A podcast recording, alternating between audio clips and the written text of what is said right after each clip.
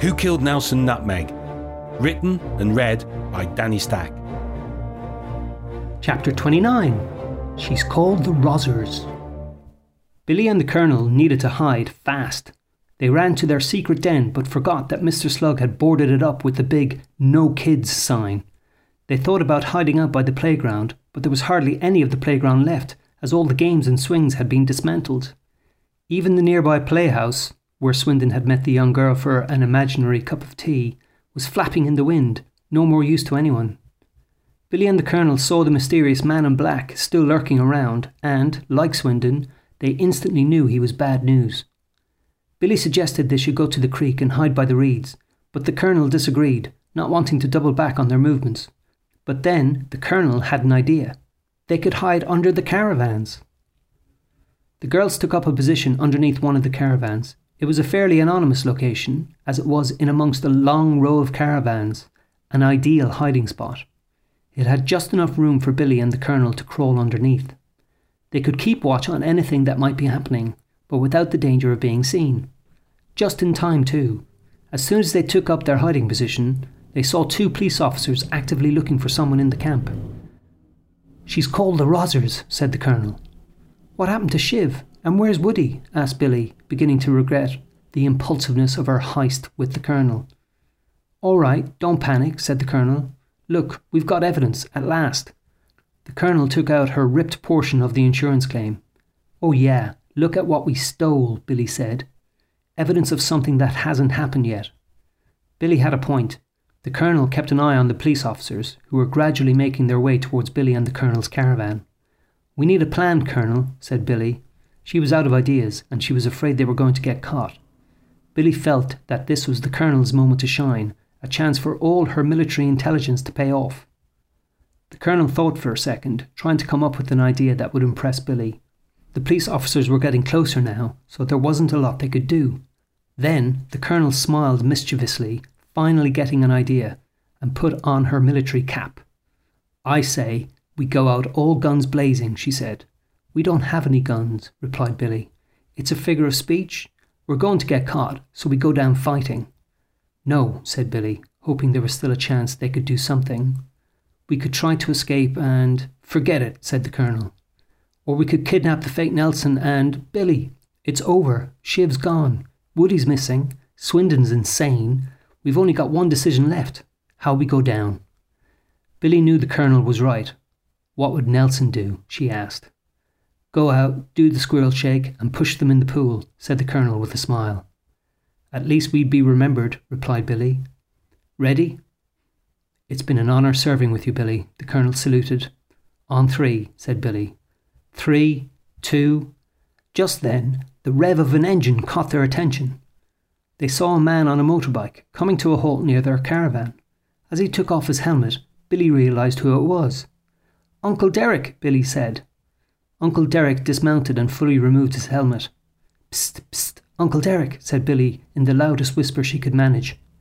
Uncle Derek looked around, confused as to what or who was making that psst noise. Then he noticed Billy and the Colonel hiding under the caravan.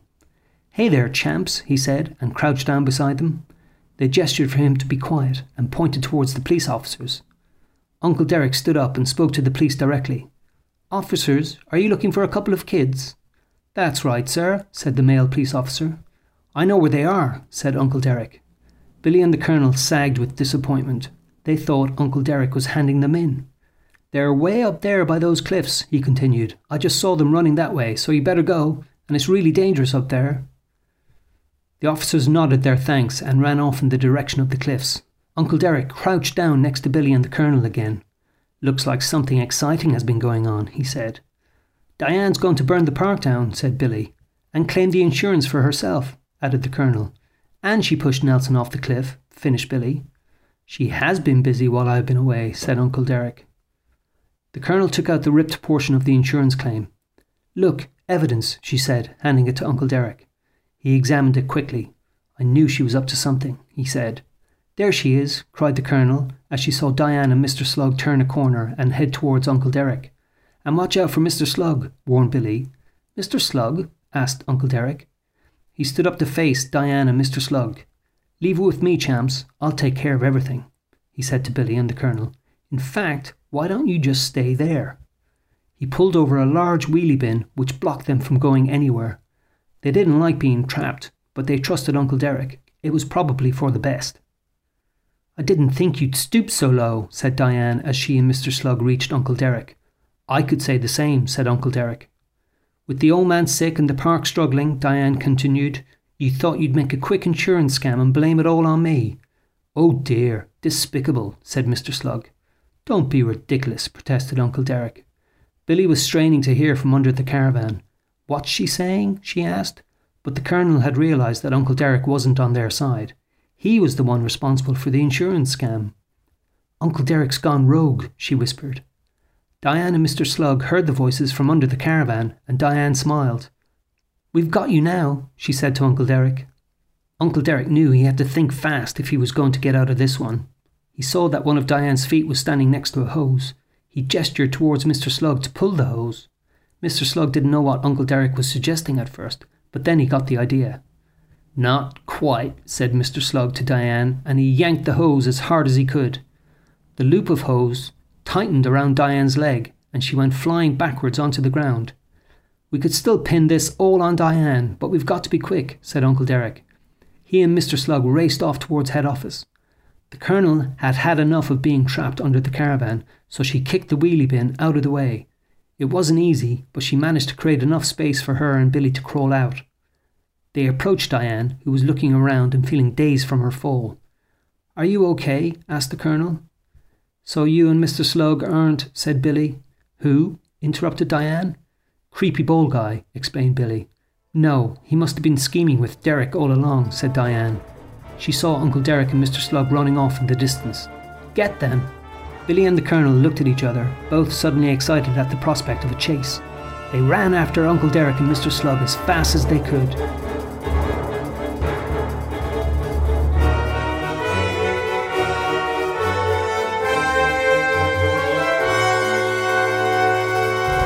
Chapter thirty. Chase. Uncle Derek and Mister Slug had a head start on Billy and the colonel, but the girls were smaller and quicker than the adults, so they started to make up some ground. "Why did you give him the insurance claim? That was our only proof," said Billy, gasping for air while she ran. "I didn't know, did I? It was good old Uncle Derek then." This little exchange made them lose focus on the task in hand. They stopped to try to see where Uncle Derek and Mister Slug went. "Why did he kill Nelson Nutmeg?" asked Billy. "Maybe Nelson found out too much." "Don't you think he'll kill us?"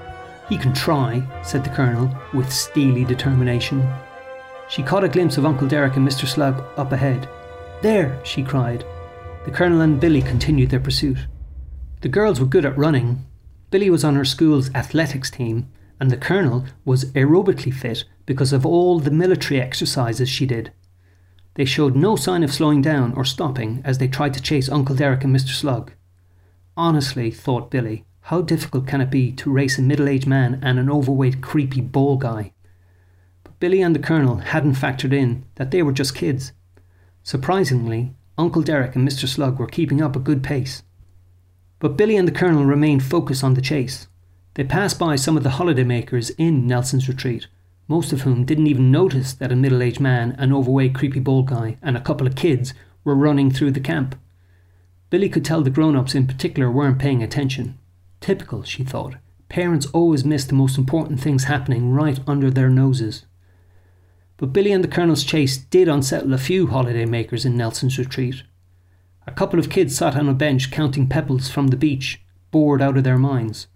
Uncle Derek whizzed past them, then Mister Slug, quickly followed by Billy and the colonel. The kids perked up at the momentary excitement, craning their necks to see what was going on, but Billy and the colonel had already turned another corner. The kids sighed and resumed their boring pebble count. In another part of the park, a couple of boys were playing swing ball. Pop, pop, pop, pop. Back and forth went the ball. As she approached, Billy could tell that this was going to be a bit of an obstacle. Uncle Derek was the first to disrupt the game, running straight through one of the boy's shots. "Oi!" the boy cried. Then Mister Slug came barreling through. "Ugh!" he said, just managing to avoid being hit by the ball. Billy was next.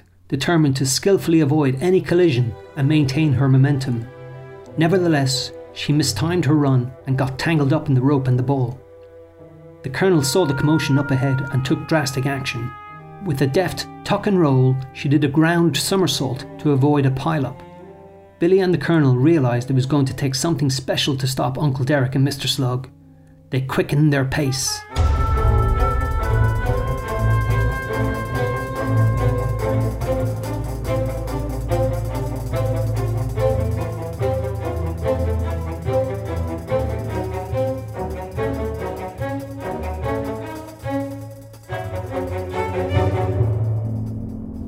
Chapter thirty-one. Split up.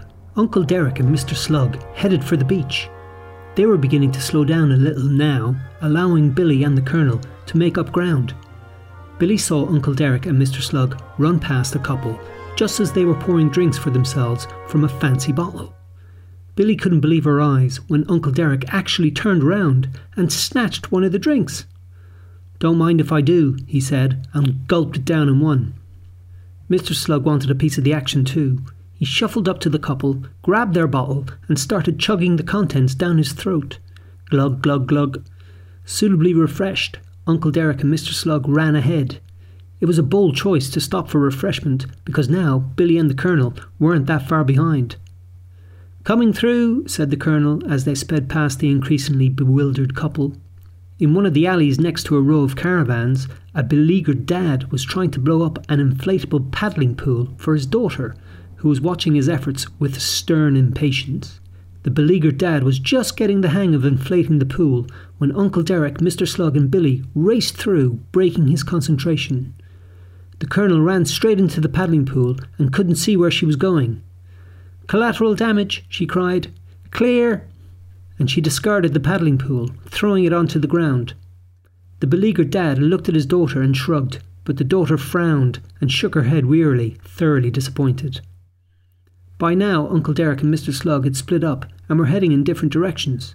Derek towards the beach, Slug staying close to the caravans. "I'll go after Derek, you go after Mister Slug," said Billy.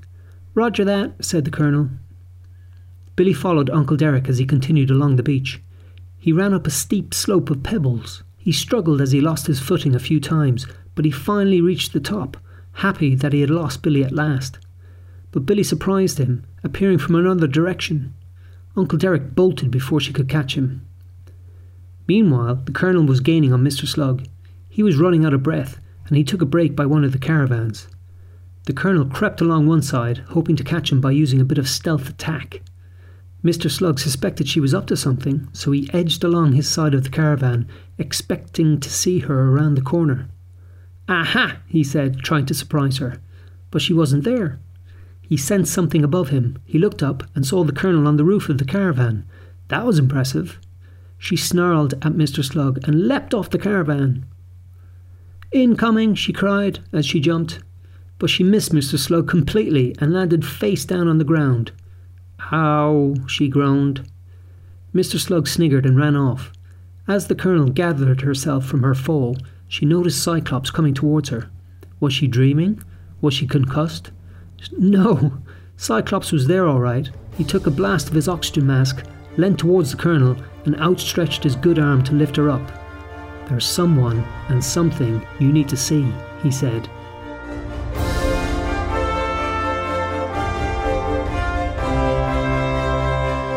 You've been listening to Who Killed Nelson Nutmeg. It was read by Danny Stack from his own novelisation of the film. To find out more and watch some clips from the movie, visit nelson nutmeg dot com.